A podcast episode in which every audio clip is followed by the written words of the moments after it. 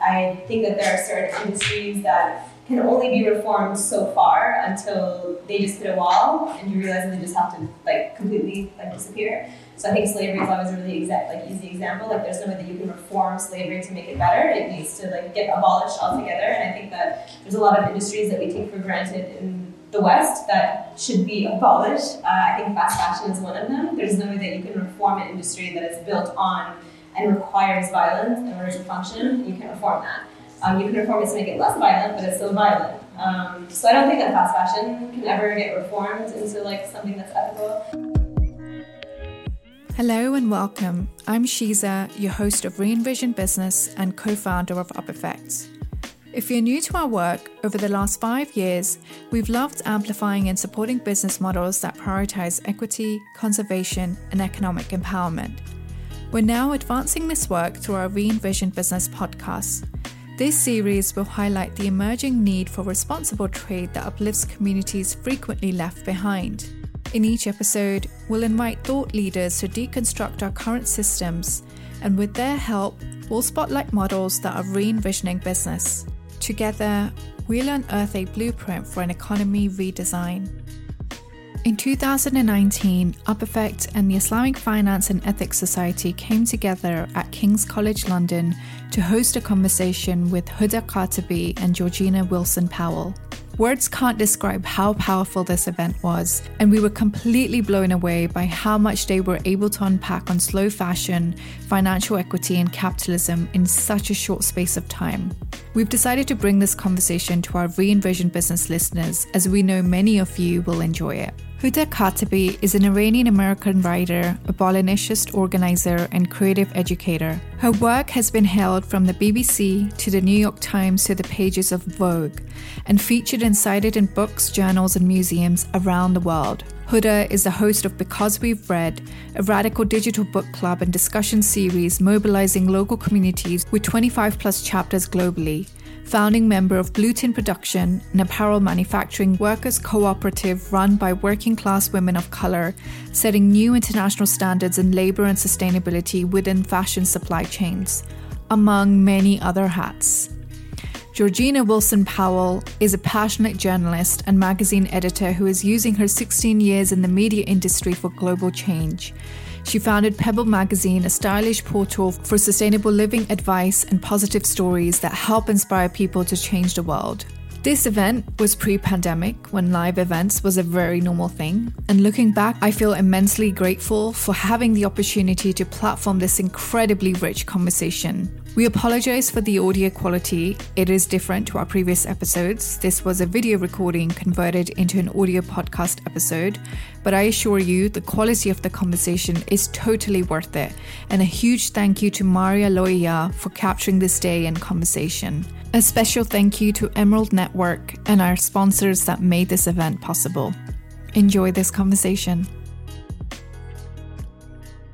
Right now, I've just got lots of questions, so we will kind of dive into it, because I'm sure we can spin off in lots of different directions. Um, as we go so passionate about talking about fashion and ethical fashion and problems in fashion.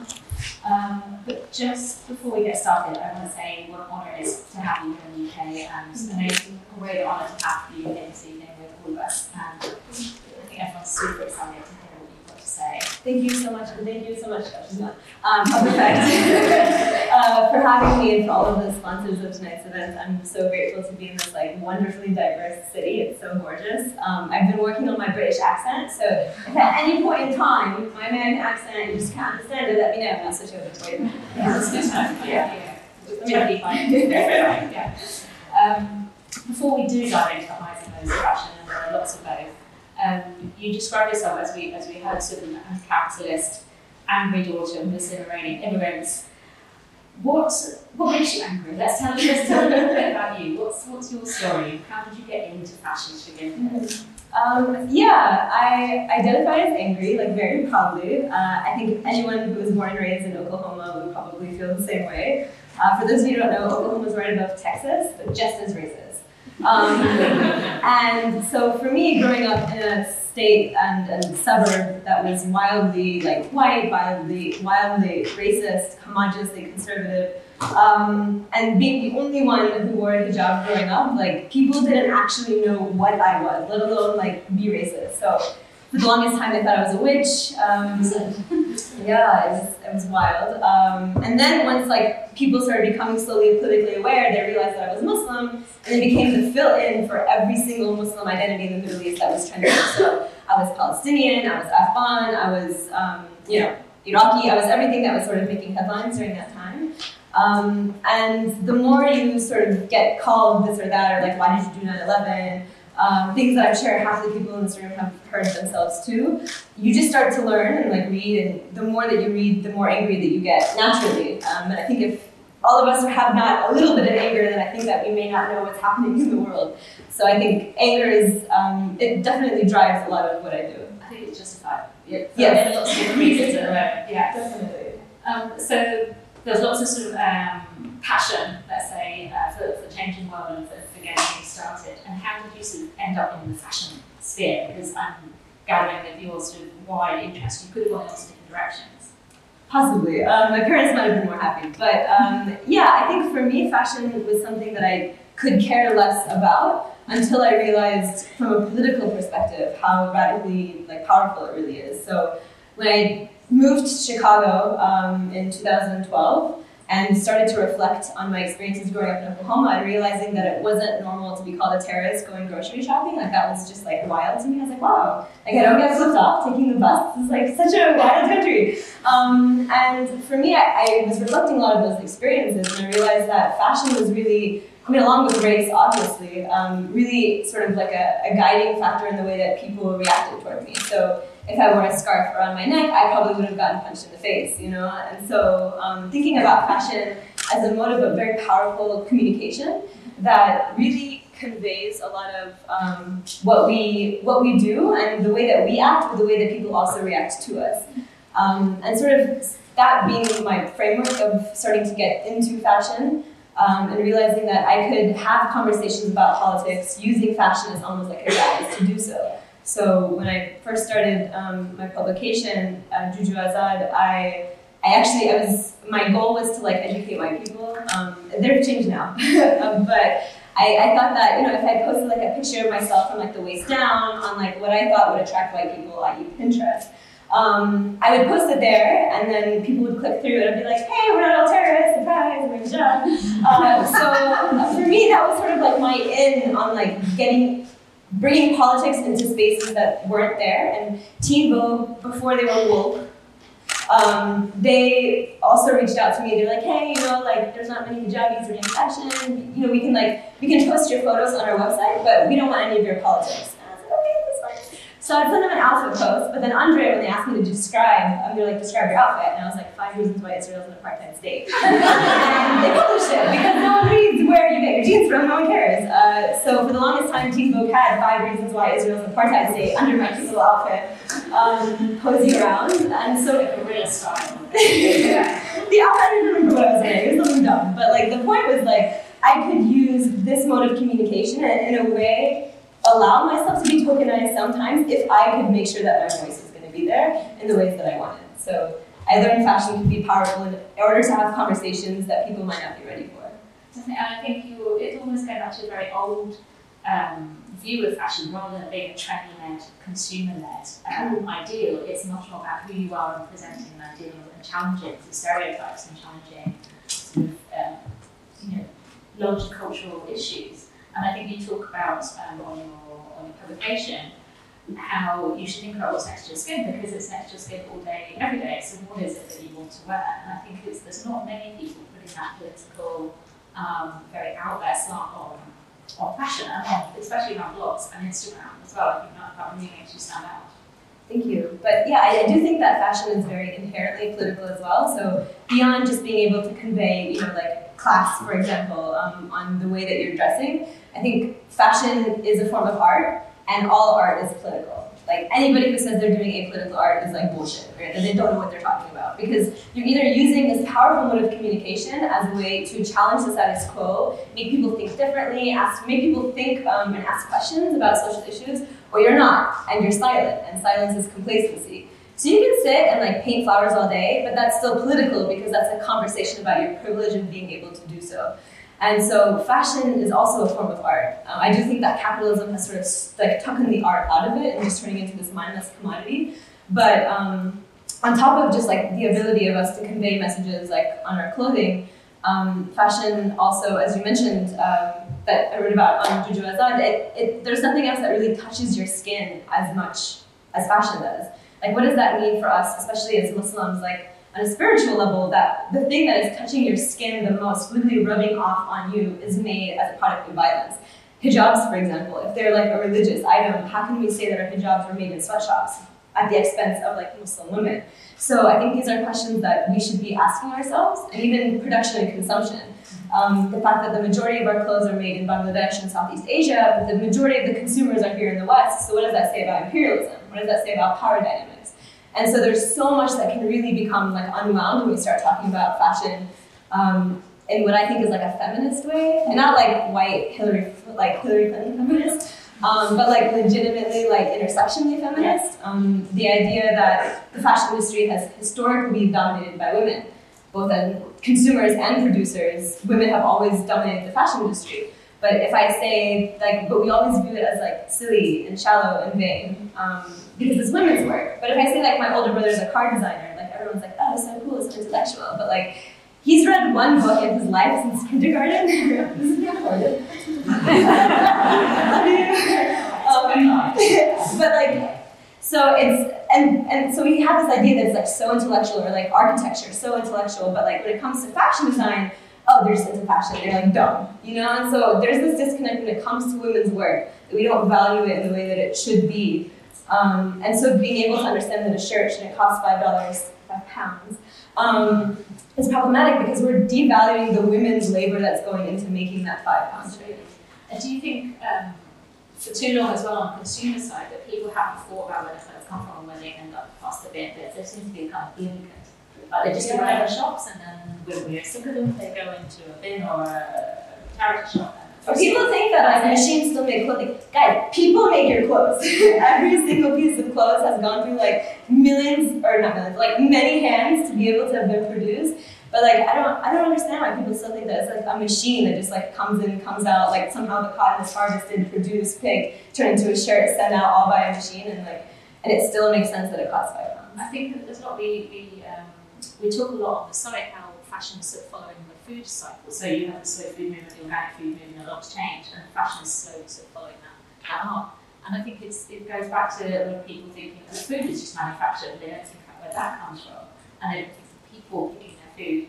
And I think, you know, up until the last few years, people have thought about the fact that it's cotton, it's natural fibres, it's being picked, it's being made by people, probably in, in, usually in, in horrible conditions. Mm-hmm. And I think so there's a lot more conversation happening.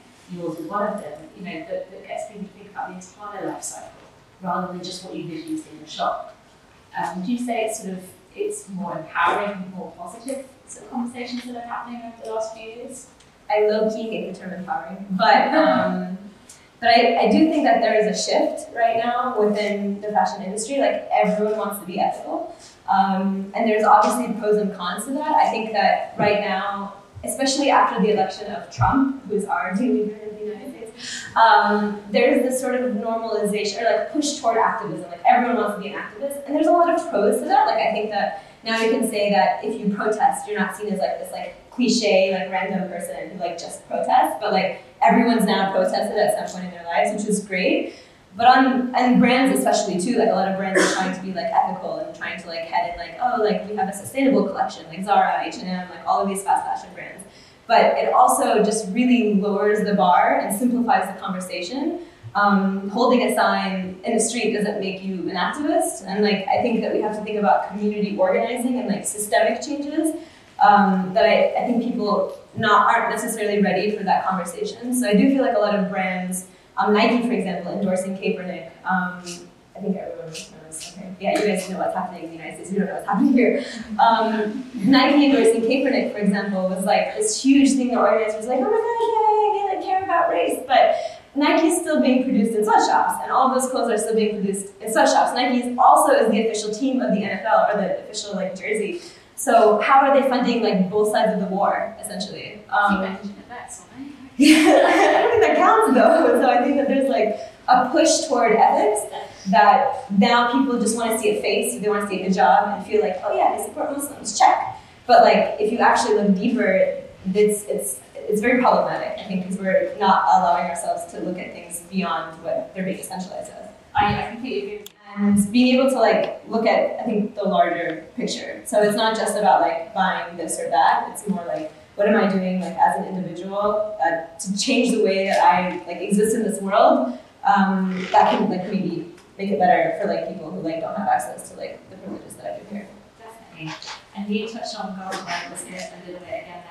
Do you, have you seen a sort of improvement in what in the lives of garment workers since you started on this journey, or stuff? No. If anything, I think a lot of it has gotten worse because, um, like, fast fashion is only accelerating, and the thing about capitalism is that I feel like it's going to kill itself. Inshallah. Um, because uh, at the end of the day, you are only, like, you're just exhausting a larger and larger population of people. And so capitalism is going to be the death of itself. And what's happening right now in the fashion industry is that people are just buying more and more. And these brands are doing really great at now, like, like advertising to me. Like, I've never felt, like, seen by a brand before. And now I have, like, ads for Nike all the time. And so it, it's weird to be, like, targeted by an ad by a brand that, like, you felt like never knew you existed, which kind of preferred it that way. Um, so I do think that there's this a huge rise in fast fashion production, which then creates an even larger burden for garment workers. Um, I've interviewed, or like wild honor of interviewing a lot of garment workers across Southeast Asia, and uh, according to their experiences, like things have just gotten worse because what like what the conditions look like is all based on demand. And when there's there's these impossible standards that are placed on garment workers that are intentional for them not to be able to meet. And when you know that you can't meet that goal, you get to then insert violence in order to make these like garment workers work faster um, and reach speeds that are like actually in, like humanly possible, impossible. Um, and the more production that is now required, the more pressure there is, and the more violence that's just escalating in garment factories. So where does this go before it gets bad? Um, to hell. Not to get too low, you know. Yeah. Um, where does it go before it gets better?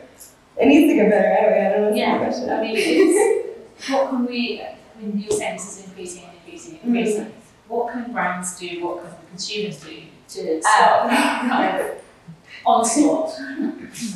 I think, um, I think a lot of things. I think, um, again, kind of going back to um, community organizing uh, and trying to understand that there's like a reason why you probably haven't heard any voices of garment workers. Uh, there's actually a quote by Arundhati Roy that I love, and she says, "There's no such thing as the voiceless, there's only the systematically silenced and the preferably unheard."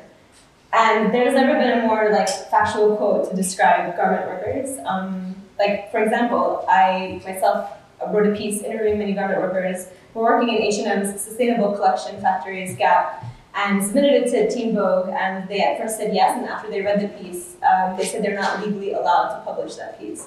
So a lot of like uh, Condé Nast brands, a lot of just like fashion publications have actual contracts with H and M, Gap, and a lot of these corporations that don't allow garment workers' voices to legitimately be published. So, um, and I think that's the way with a lot of people. So like, and there's a reason why these voices shouldn't or like cannot be present in a lot of Western spaces. Um, survivors of drone, for example, people in Afghanistan and Iraq and Yemen. Um, so thank you for being here. Uh, and so I do think that there's a reason why we can't hear your, a lot of the times their voices. It's not because they're voices, it's because their very realities would shatter the very fundamentals of what this country says that it's built on, or what they're saying they're trying to spread to the Middle East. Um, And so I think that it's, it's really important that we understand that as consumers and as just individuals living in this empire, um, and are able to, like, with that then, like, use it, right? So it, beyond just, like, like shopping, because I, I don't think that you can buy the revolution. I don't think that you can ever, like, buy a right choice. um, I do think that it is, you have to take a step back and kind of view the picture as a, like this global issue that we need to be addressing. And I think um, touching on your sort of media clients, that was one of the reasons I set up Pebble eighteen months ago, was I was trying to depict exactly the same stories that, that you're talking about to Teen Vogue, and got stonewalled completely again and again and again. And it was like, hang on a minute, why aren't we picking up these stories? And I wanted to run a magazine where the only uh, brands that we worked with commercially were brands that were, you know, fit for purpose and, you know, B Corps and, and sort of certified all down the line. And it means that we can actually run the stories that we feel passionate about and not have to think, oh, hang on a minute, we are retired by a commercial, commercial avenue. And I think that is the difference between the mainstream media and a lot of the sort of publications that we're talking about and love, mm-hmm. is they don't want to show this, this other side of consumerism. They want it to be, oh, you want something sustainable, oh, you can buy a sustainable collection, here you go. Yeah. Um, and not look at the complex issues. And I think it's it's, it's really interesting, really, really empowering, I mean, it would empowering, um, really inspiring to see so many people here as well. And, for lots of talks that we do, you know, turning up to, to learn more and understand more so that they can make better choices and support better brands. So I think there is a sort of shift that everybody here is, is a part of. Um, do you sort of, looking at sort of brands that are sort of for purpose and are trying to do good, is there some, is there a sort of um, checklist in your head or something that you feel where you can go, okay, they're trying to, they're, they're trying to do the right thing, they are succeeding at what they're trying to do? Or do you find very few companies like that? Um, I think there are very few companies like that. I do think that because, uh, I mean, I, I think there's like a standard, like would I buy from a brand? Sure, but would I like work with them, for example? I think that's a different like line. Um, I do think that, like going back to that issue of like race, for example, in the ethical fashion world, I do think that a lot of ethical fashion, because it's so inaccessible, is really run by white women. And so being able to find sustainable brands run by like black women, women of color is like difficult, but like even more important to like only work with certain brands. Yeah. Um, so I think, yeah, I, I think you have to have high standards to some extent, um, but also doesn't have to be like dumb high. Like it can just be like garment workers aren't treated like ish, you know, and that can be a standard that you have. And I think everyone needs to make that decision. Have you seen a, a particular country that treats garment workers better than, than say, other countries, or is it not on a sort of national scale, it's very much pocketed? I think it's uh, an industry issue. So I think anywhere that fast fashion is happening, then the garment workers aren't treated right, because it's like, again, there's no way to, to do that. Um, I think it obviously, garment workers across um, like countries of color, so across Africa and across the Middle East and Southeast Asia are treated particularly bad because Um, violence has seemed very normalized, and like, like there's just like a lack of like care for like the well-being of people there, and they're just so far removed and so far like otherized that people here don't even care that they don't know where their clothes comes from. Yeah, we've got a long way to go. I mean, obviously, it's London Fashion Week this week, and a, a really big buzz at the moment. There is a lot of sustainable fashion. Uh, catwalks happening, shows happening. It's sort of one of the, the The, the term's been bandied about sort of more than ever, but also announced today that um, some the Environment Action Committee, one of the sort of government committees here, want to put one p, uh, one pence tax on sort of fast fashion. Do you think this is the whole ethical fashion is, is especially around fashion, is it a luxury niche that we're never going to get breaking into the mainstream, or do you think there's ever a way for sort of fast fashion and ethical fashion to meet anywhere in the middle for the for the greater good? Um, I don't think fast fashion, I think, so I'm an abolitionist, which means that I think that there are certain industries that can only be reformed so far until they just hit a wall and you realize that they just have to like completely like disappear. So I think slavery is always a really exact, like easy example. Like there's no way that you can reform slavery to make it better. It needs to like get abolished altogether. And I think that there's a lot of industries that we take for granted in the West that should be abolished. Uh, I think fast fashion is one of them. There's no way that you can reform an industry that is built on and requires violence in order to function. You can't reform that. Um, you can reform it to make it less violent, but it's still violent. Um, so I don't think that fast fashion can ever get reformed into like something that's ethical. I do think that there are many ways that we can make, um, like I, I, I also, I think people also have this idea that like ethical fashion is like hundreds of pounds or like hundreds of dollars. But it, it doesn't have to be, and there's a lot that is like more accessibly, um, of course, that's like a, a privileged comment, and people have, um, have can understand that in different ways. But I, I do think that we we do understand ethical fashion to be a lot more expensive than it tends to be. But on top of that, like we invest in so many things, and why can't one of them be fashion? Um, if we really understand like the lifespan of what it takes for a shirt to be made, um, or for anything to be made, from like the harvesting of raw materials to the processing, transporting, um, producing, transporting again, like selling, and all of those people make pro you know, then there is no way that that can be cheap. And if it is, then there is violence somewhere happening. So I think that I, it just goes back again, like we should just be investing in clothes like we invest in other things. It's, in a way, it's like um, buying cheap coffee and supporting our brand at the moment. You get it, you know, you buy something, yeah. you can buy something cheap if you don't look after it. Um, there's a lot of hashtags around thirty wears, sort of talking about, you know, buying something and trying to think about how you actually wear it to get true value. Um, and also, sort of an environmental point of view, wearing something that keeps something going for a long time saves thirty percent sort of carbon and water footprint. So, sort of on that side of things, keeping things going is a lot, lot better. Um, that's it. But I feel like a lot of this, we're sort of repeating ourselves a lot of the time on what things that people can do. What do you think, what would it take to get a really big shift and, and sort of get people more active, more, more politically active, more conscious about their shopping? A revolution. What's revolution? I'm kidding. Um, not really. I think that, I, I think that, again, I think it goes back to community organizing. Um, I think that a lot of us have this like the idea that we can buy ethical and therefore save the world, or like buy ethical and like save a refugee, but that's a very flawed, like privileged, like white supremacy, like and whatever thinking. Um, and I think that we need to be thinking about things structurally and like like like thinking of them within a context, right? So again, going back to like fashion connected to the military, connected to police, prisons. Like if we can understand and like take a step back and look at how everything's related, then I think we can also think about ways that we can like pinpoint um, ways of, of like attack, challenging it. Prevent is like very strong here, so I have to like be careful.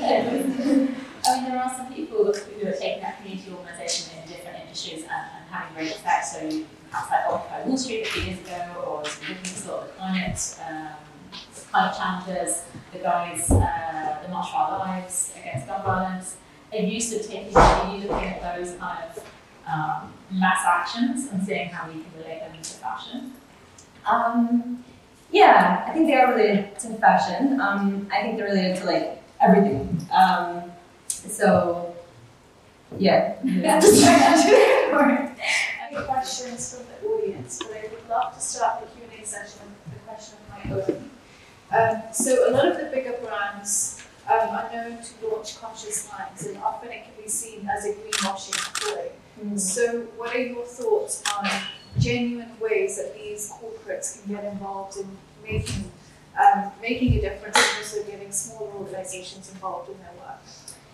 Yeah, um, I don't think that corporations are going to be leading any social change. Um, I think that a lot of corporations intend on having a great public image that makes people feel like they're doing good, but it's usually just to counteract all of the years of destructive work that they might have been doing. So um, I think, for example, like Nike, H and M, um, people that are using, for example, the image of like a Muslim model uh, to like say that we support Muslims, whereas your garment workers who are exploiting your Muslim women, or corporations that are sort of Um, also focused on a capitalistic understanding of value, so just like building profit and building money without, and, and just wanting to donate some of that. I don't think that that necessarily is like where community building happens, and that's, I think, what's most important for me.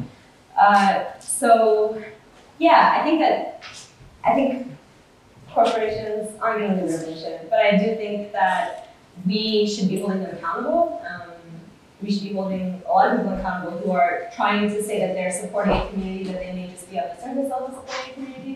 Uh, so I think it's our responsibility to be able to like think deeper and more complex about like what it means to see like um, like a Nike pro hijab, or like images that are brands that are trying to cater to us in the attempt that they're supporting us, whereas it's all just like uh, corporate. Yeah. Yeah. A lot of it's driven by Africa. Yes. Definitely. Great. Um, thank you so much. So, any questions? The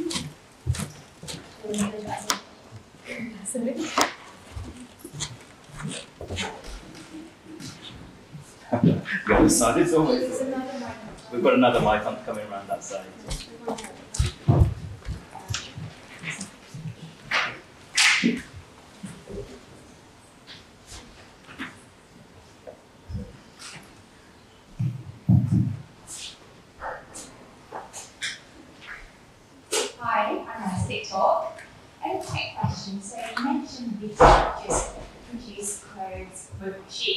But why not, like now, like in the future? So like now we can really get things like kidney that can go in the human body, or backpack furniture that can be just made like really interesting. Can something like that be applied to the fashion world? Can people just design their own computer or alter a size and then press the print button on a machine and support them? That's an interesting question. Um, I think that I think fashion innovation right now is like wild. There's a lot of amazing things that are happening in terms of like technological advancements in the fashion industry. But I do think that at the end of the day, it is there are some parts of fashion that would be, I mean, God knows, you know, like maybe we'll get to a day where like robots will all of us. But like before we get to that point, I think that, that there's so much to get there, and the complexity of making maybe like a simple t-shirt can be possibly machine made in the future, but something that like is like actual like designed, conceptually put together, um, requires a lot of art and like conceptualization to create. I don't think that machines could, I mean, you can have a machine paint a painting, but that, that's not the same, you know, and I think that fashion, if we're able to look at it as an art form, um, is is really complex, and especially the construction of that, and that's also something that I think a lot of people maybe haven't understood, like how complicated it is to create even a simple shirt. So um, God knows where we'll be in ten years, uh, especially you guys that are having Brexit, it's like, I don't know, that affects me. Uh, who expected that, right? So we will have robots to make clothes. I don't think it would be anywhere in like the immediate future. I probably will die before that happens. Yeah. Yeah.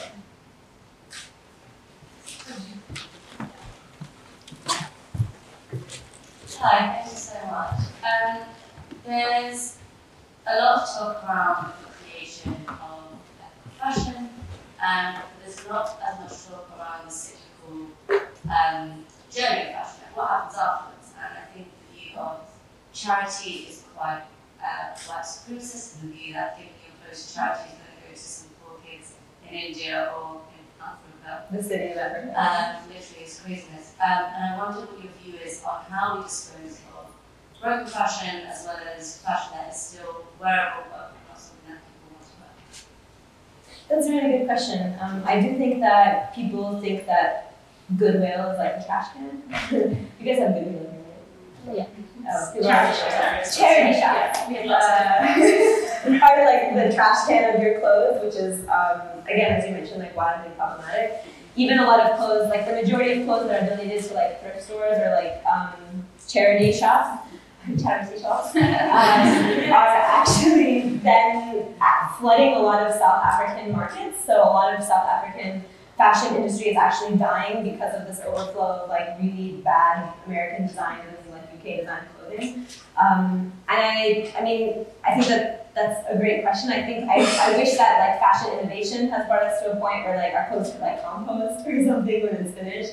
But we're not at a place right now where um, clothing can actually be recycled. So Zara and H and M said that they have recycling programs. Probably less than one percent of all of that actually gets recycled because it's recyclable. Um, unfortunately, it's just not, if you want to jump into it, it's just not something that we're at. One of, the, one of the things that's come out today is they're talking about doing a one pence tax on all fast fashion, which would then go into recycling programs. But the problem is a lot of the materials that they use to make this fast fashion, they can't be recycled because they're just so crap. Um, and they're so low in chemicals that they don't biodegrade and you can't recycle them. So there is a massive problem at the other end of this fast fashion, where we're just clogging up landfill with more and more cheap t-shirts. Um, so I think part of the, the sort of missing, for me, the bit of the missing part of the circle is this overconsumption problem, because we've got to tackle that, and we've got to tackle what happens at the end of it. And there are amazing people working on biodegradable clothes and biodegradable fabrics and mushroom leather and Hinotex and algae and all sorts of different things. But right this minute, we need to just stop buying our cheap stuff, because um, we've got nowhere to put it. Um, you know, once it goes through your wardrobe to your bin or to a thrift store or to a charity shop, where does it go next? So I think that is. Just to comment on that, then, I guess, is um, just very quickly, what are your views on people like Patagonia then, who are repairing clothes and taking, who say anything that you don't want to wear anymore, so match or someone will be using the clothes? Is that? I think that's brilliant. Um, I think, you know, I think if more brands did that, then perhaps they could, you know, recycle the fibres, and there are, there's a lot of underwear brands that are using recycled fibres, so they'll take anything and turn it back into socks. for example. Um, so that, that is one solution, and I think we'll be able to do. But if they actually do that, because like again, like H and M and Zara, they say you can also, they always have bins at the front, like donate your clothes, like we'll recycle it. But it, it is the fact of the nature that unfortunately the threads that our clothes are made out of aren't simply recyclable, the majority of them. So they might be recycling one percent of like what you're thinking back to them. Um, Patagonia is just a very rare example as well. So they, they do are they are following through what they're saying, but even they claim that they're not wholly ethical, and they are claimed to be because supply chains are so complex and it's hard to ensure there's ethics adhered to throughout that chain. So yeah, there's there's not many examples around right now. Okay. Um, uh, Yeah. Thank you so much for sharing all these insightful thoughts. Um, I feel like I've learned so much today. Um, and I do agree with a lot of what you're saying, um, and I just want to be devil's advocate here. So, um, in, in terms of like political and like, immigrant rhetoric, like growing up as, um, as um, a child of immigrants, and I feel like especially within our community, we can have those conversations, it's easy to, but um, these conversations about ethicality, about sustainability often happen in echo chambers. And a lot of these conversations aren't happening with our parents. And just this idea of cheap fashion, um, it does affect people in other countries, but it's a consequence of having to, or what you're able to, be, uh, what you're able to afford. So a lot of our parents chose the cheapest option because that's what their lifestyle required.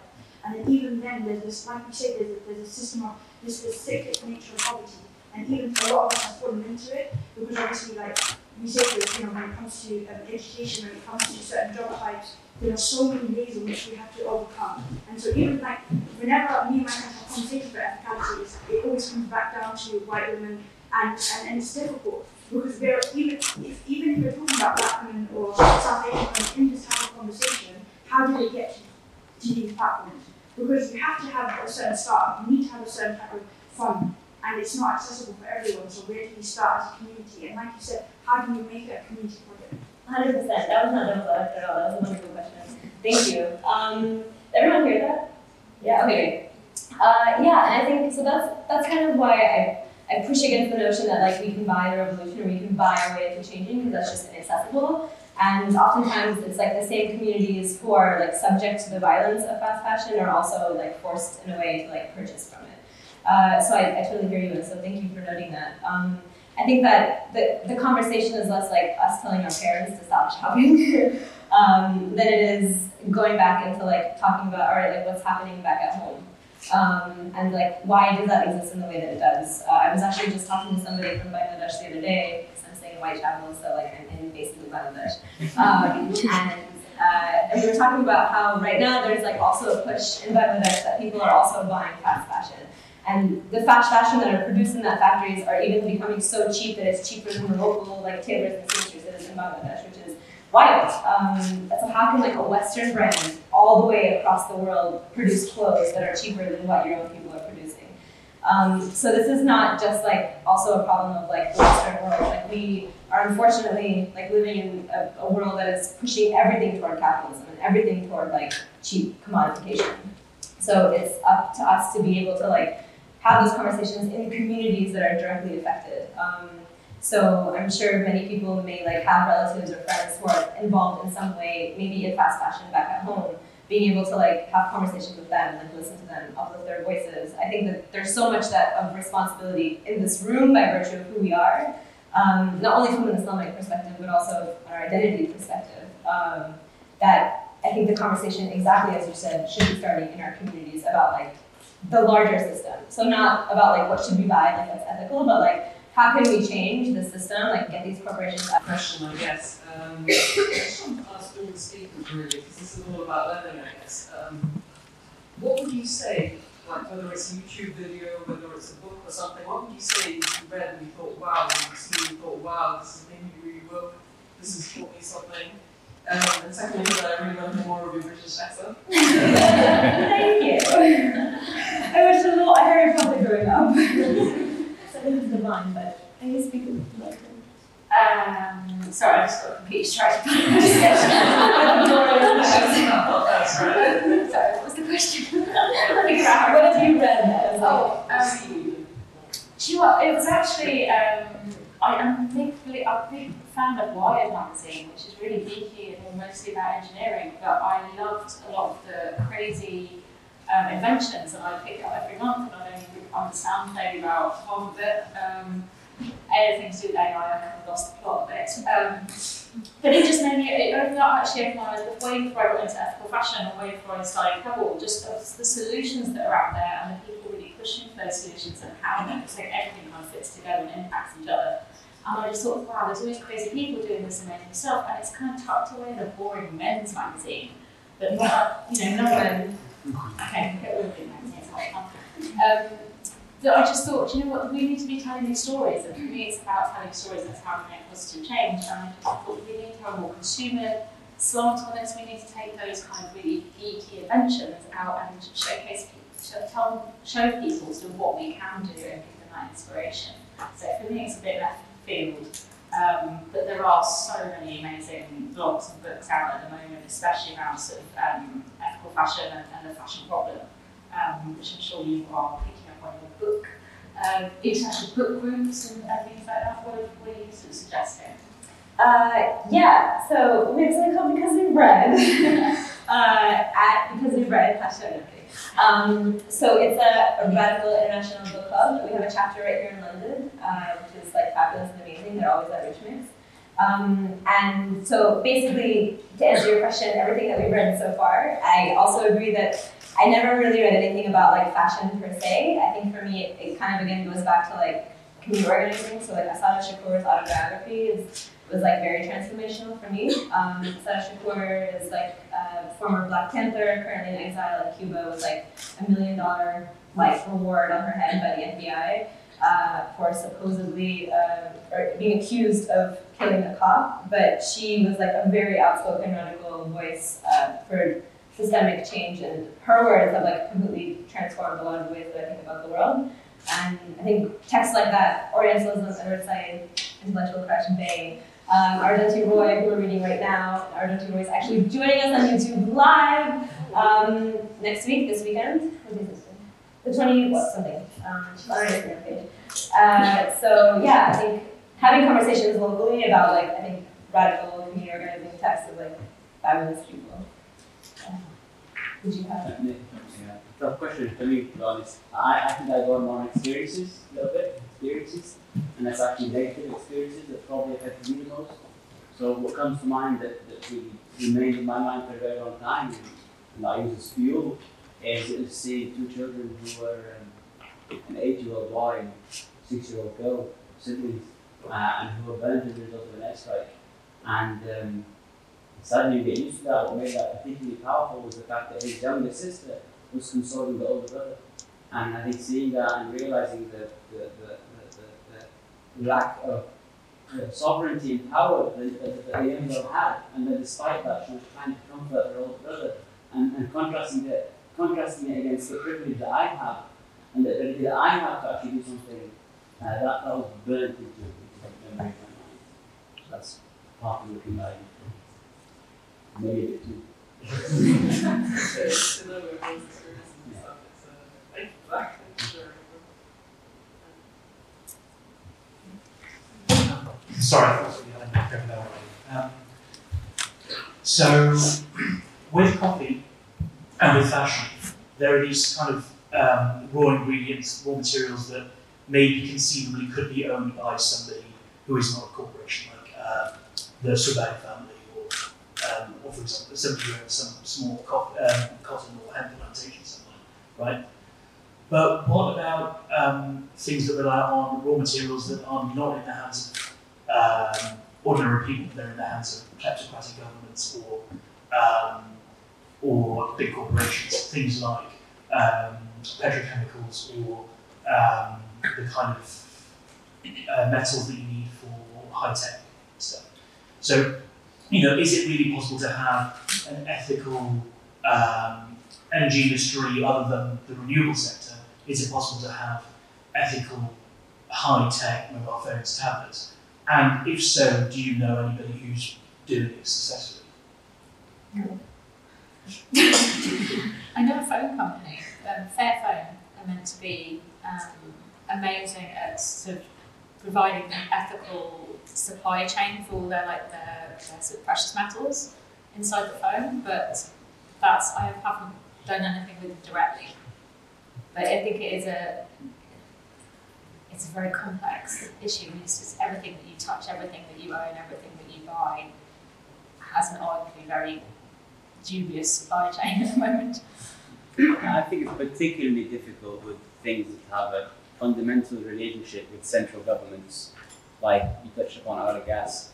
Uh, if you have if you have things that are decentralized, like small scale, small scale operations, renewable energy, you can control that because that is in the hands of the people. When you have large things that are connected to the government, it's very hard to do that, and really it relies upon the uh, corruption or lack thereof of the government itself. In other words, you have to rely on you know, the, the state being trustworthy. It depends on what your political views on that. So I, I think it's very hard to do, and that was a problem with oil and gas. I struggled. Absolutely. Absolutely. This is like lounging. This light in space. Um, great question. Yes. Oh, it's just enough. Uh, not to get like super theoretical, but like I don't think technically there is no such thing as an ethical business within a capitalist world. Um, and I say that because at the end of the day, if you're not challenging the very fundamentals of capitalism, um, then you're complicit in it and almost in a way enabling it. And capitalism at its root is violent. Like there's no way that capitalism can be conscious. um, and I've written about that a little bit too, that I, I think, me, I think conscious capitalism is a myth. Um, because I think that you're either um, kind of relying on existing structures of oppression to create a product that maybe elevates and lessens violence a little bit, but as long as that violence is still there, it's not ethical. And again, I think that, that maybe that's, it's a personal decision on like what you define as ethical. Um, from like my own Islamic understanding, like it's my personal obligation to be fighting systems of injustice. Um, in order, regardless of like who it is against or for, as the great quote goes. Um, so I think that as long as capitalism exists and is violent and always will be, um, I can't, in my right mind, feel that I'm doing something that's like wholly ethical. I think, can I add something to that? Yes. Because I just spoke about current capitalism. I know. That's I think it's a fair point. I think it goes back to your definition of capitalism. Yeah. For me, capitalism is free markets and free people. So capitalism for me is freedom. It is you know the choice to do what you want as a person to buy what you want, and that is what I refer to as capitalism. I think it's just something else. Then yeah, I don't know if I call that capitalism though, because I, I think that's important to clarify. But also, I think even if there are free markets and free people, that still exists within systems of violence and structures that are violent. So, for example, like sure, there is like a free market in a sense in the United States, but the fact of the matter is, you only get wealthy if you have money, and that's a product of capitalism. Uh, and I don't want to, because this could I, this could get into a conversation that I don't want anyone to wants right now. But we can maybe talk afterward. I think it shows that the, the level of complexity for, for every single question, for every single industry, for every single you know like definition of the word capitalism. Yeah. Sustainable. I don't want to like feel like I'm dumbing yeah. things out. Like that's not. But I, I do think that like that could be a whole another forty minutes. And if people want to have that conversation, let's have it. But I think everyone needs to have their own degree because I love people like how can I provide something better, like how can I run a better company. This just shows the level of complexity that we have to get down to. Um, when yeah. there's so many different versions of what people um, believe is the right thing to do or the right future or anything else. So it's, it's all good debates. Um, and, and the sensitivity of semantics. Absolutely. Right? Yeah. yeah. Semantics, semantics. And reality is on the ground. Absolutely. Right, anyone else want to join us? Hi, um, firstly, sorry. Uh, kudos to you and your ideas. I think hopefully the fashion industry and business will go towards a more communitarian, cooperative kind of a way. My question is to do with, I heard a lot today about labor exploitation in Southeast Asia, But capitalism also leads to exploitation of everything, so that includes resources and animals. Um, and that's sort of where I'm coming from, so I think it's such an important point to have in this discussion. Um, more and more, I've seen more and more fashion companies, large ones like Chanel, Versace, ban fur in their work.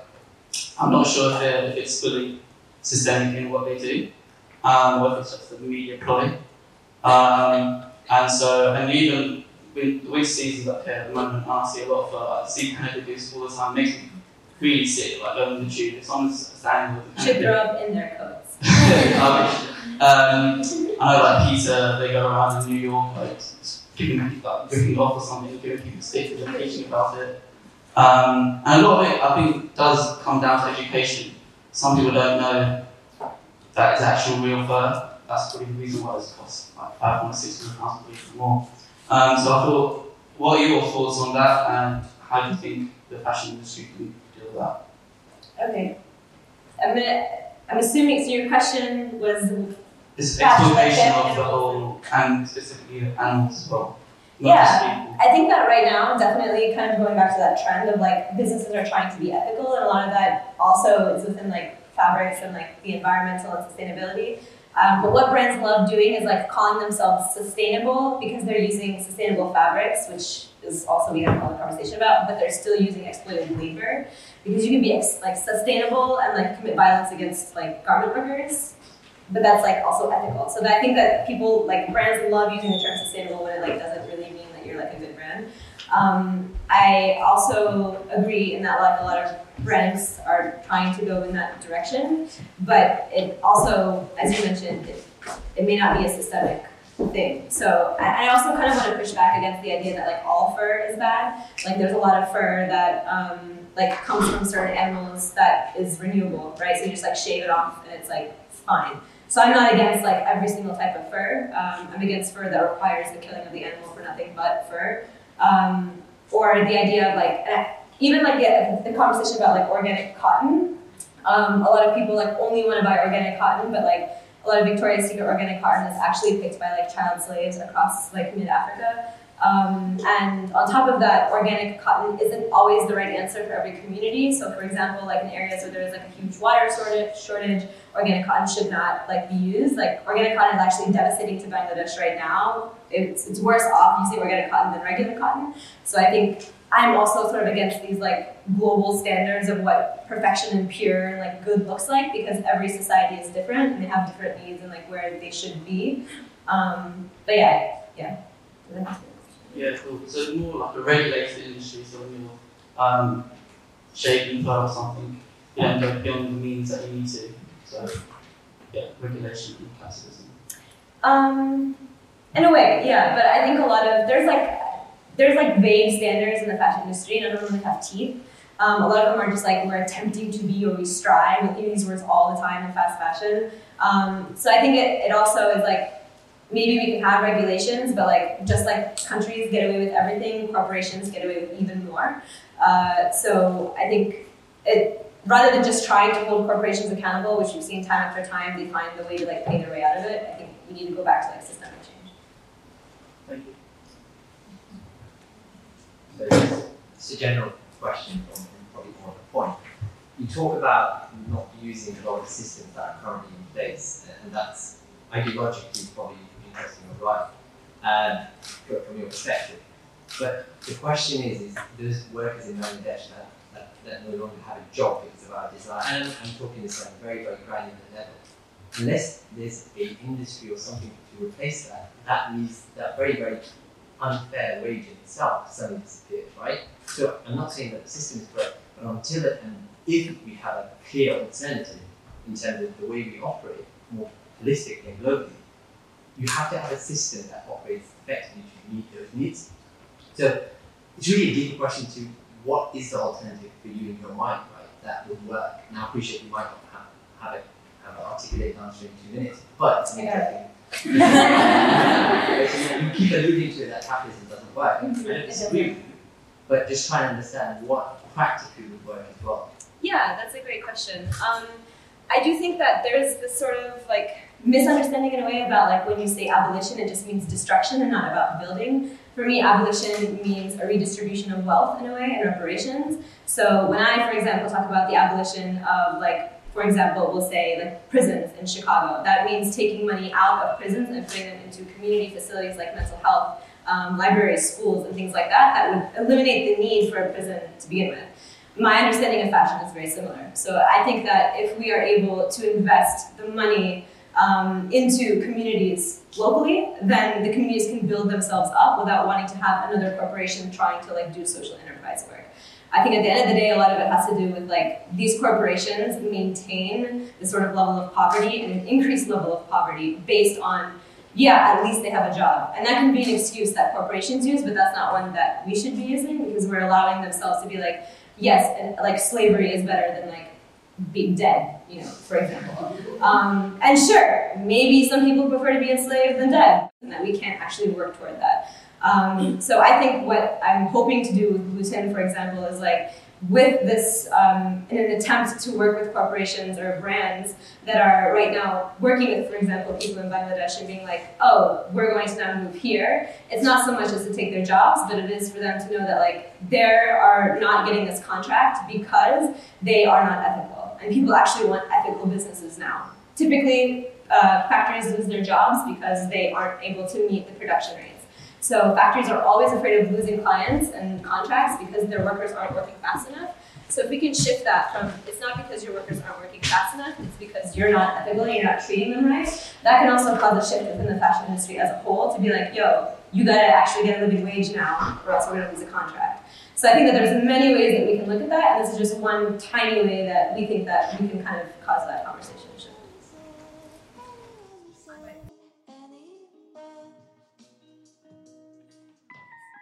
We'll be back on the first Wednesday of every month with a new episode. To ensure you don't miss out, please subscribe to Re-Envision Business on your favorite podcasting platform, whether that is Spotify, Apple Podcasts, or something else. If you've enjoyed our episode, please leave us a five-star review so that others can learn about Re-Envision Business. Thanks for listening. Follow us on Instagram or Twitter with the handle Up Effect for updates on the next episode. Until next month.